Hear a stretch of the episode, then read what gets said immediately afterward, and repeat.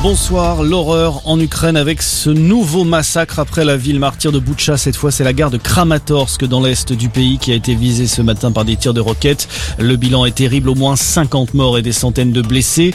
Au moment du drame, des milliers de civils se trouvaient sur place attendant de fuir la région du Donbass, devenue la cible prioritaire de l'armée russe. Selon Pierre Servant, spécialiste des questions de défense, Vladimir Poutine veut désormais accélérer son offensive également pour tenir ses engagements envers les séparatistes. Écoutez.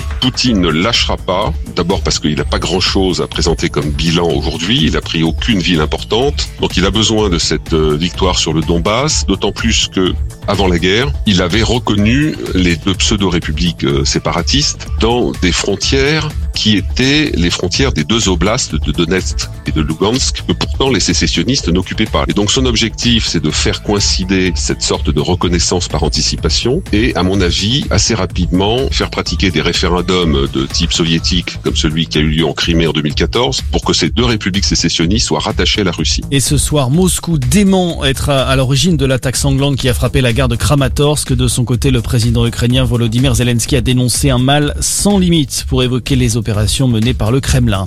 Dans le reste de l'actualité, J-2 avant le premier tour de la présidentielle, la campagne officielle se termine ce soir à minuit. Ensuite, plus question pour les candidats de s'exprimer, c'est le début de la période de réserve. Pas de meeting, pas d'intervention publique, un peu moins de 48 heures pour laisser aux électeurs le temps de finaliser leur choix, alors que le taux d'abstention dimanche pourrait battre des records.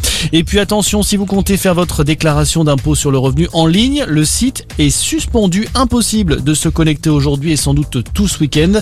La faute à des erreurs de pré-remplissage, indique l'administration fiscale. Les investigations sont en cours pour permettre un retour à la normale dans les plus brefs délais. Voilà pour l'actualité, fin de cette édition. Bonne soirée à tous.